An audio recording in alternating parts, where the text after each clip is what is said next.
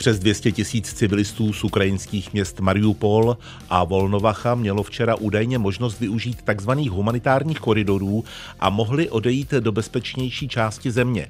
Podle ukrajinského ministerstva zahraničí to ale přetrvávající ruská dělostřelecká palba neumožnila. Naopak Rusko obvinilo Ukrajince, že použití koridorů civilistům sami blokují. Válka na Ukrajině. Speciální vysílání radiožurnálu a Českého rozhlasu Plus. Po telefonu zdravím Jiřího Šedivého, bezpečnostního experta, bývalého náčelníka generálního štábu armády České republiky. Dobrý den. Dobrý den. Pane generále, co je potřeba zajistit, když se ty bojující strany dohodnou, tak jak to vypadá, že se dohodli na otevření takzvaného bezpečného koridoru? Zaprvé ta dohoda musí být upřímná. Obě strany musí eh, chtít opravdu zastavit palbu a vytvořit ten koridor, za kterým se dostanou lidé z toho ohroženého prostoru.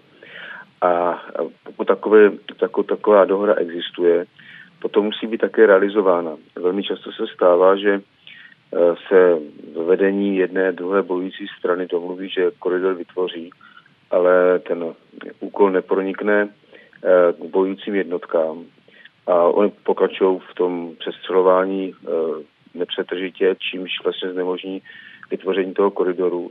A nebo jsou tam neukázení velitele, kteří jednoduše nerespektují své nadřízené. A e, pokud se bavíme o tom včerejším koridoru, který měl být otevřen v těchto dvou městech, e, zdá se, že tam asi Rusové nebyli úplně upřímní vůči Ukrajincům a jednoduše to byla taková, řekněme, nějaká zástěrka pro to, aby udělali přeskupení nebo aby vytvořili ještě složitější situaci. Podléhá nějak zřizování humanitárních koridorů eh, válečné konvenci nebo aspoň nějaké tradici? Tak tradici v každém případě to není zase nic tak úplně normálního, záleží na tom, jak se obě strany domluví. Z pravidla ten humanitární konvoj za prvé může umožnit odchod lidí, tak jak bylo uvedeno právě v tomto případě z té ohroženého prostoru města nebo nějakého obklíčení Eh, umožňují se velmi často vyvést lidi, kteří jsou zraněni, byť to jsou vojáci a už nemůžou dále bojovat, takový ten humanitární eh, náhled. Eh, ty konvoje přes takovýto koridor se můžou dostávat zase do těchto prostorů, aby přivezli třeba zdravotnický materiál, potraviny, vodu a podobně. Záleží skutečně, jak se strany domluví a jak jsou ochotné akceptovat onu danou situaci. V některých případech dokonce se umožní odejít bojovníkům z toho ohroženého prostoru. Je to situace od situace je rozdílná, ale opravdu záleží na tom, že obě strany musí být upřímné a obě dvě strany musí chtít ten koridor nejenom vytvořit, ale také zabezpečit.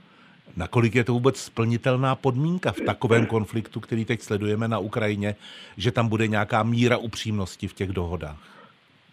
Tak pokud máme tu zkušenost ze včerejška, kde se obě dvě strany obvinují, že nedodrželi ono příměří pro provedení koridoru, ale já si myslím, že v tomto případě eh, to byla eh, past, kterou vytvořili Rusové. Bohužel je to skutečně o tom, jak schopní jsou velitelé a do jaké míry cítí nejenom tu svoji povinnost válčit, ale zároveň se chovat jako lidé.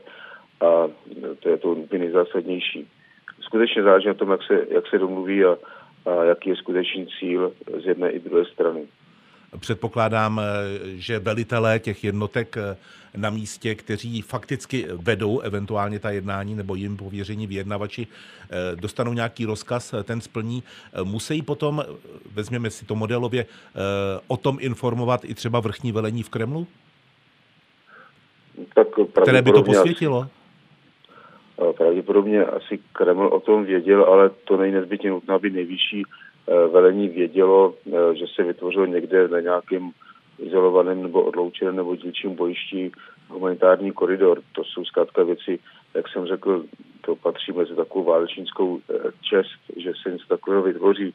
Je tam ještě jedna důležitá věc, která se zpravidla dělá a je tam nějaký nezávislý pozorovatel nebo organizace, která monitoruje situaci. Tady v tomto případě to asi byl Červený kříž.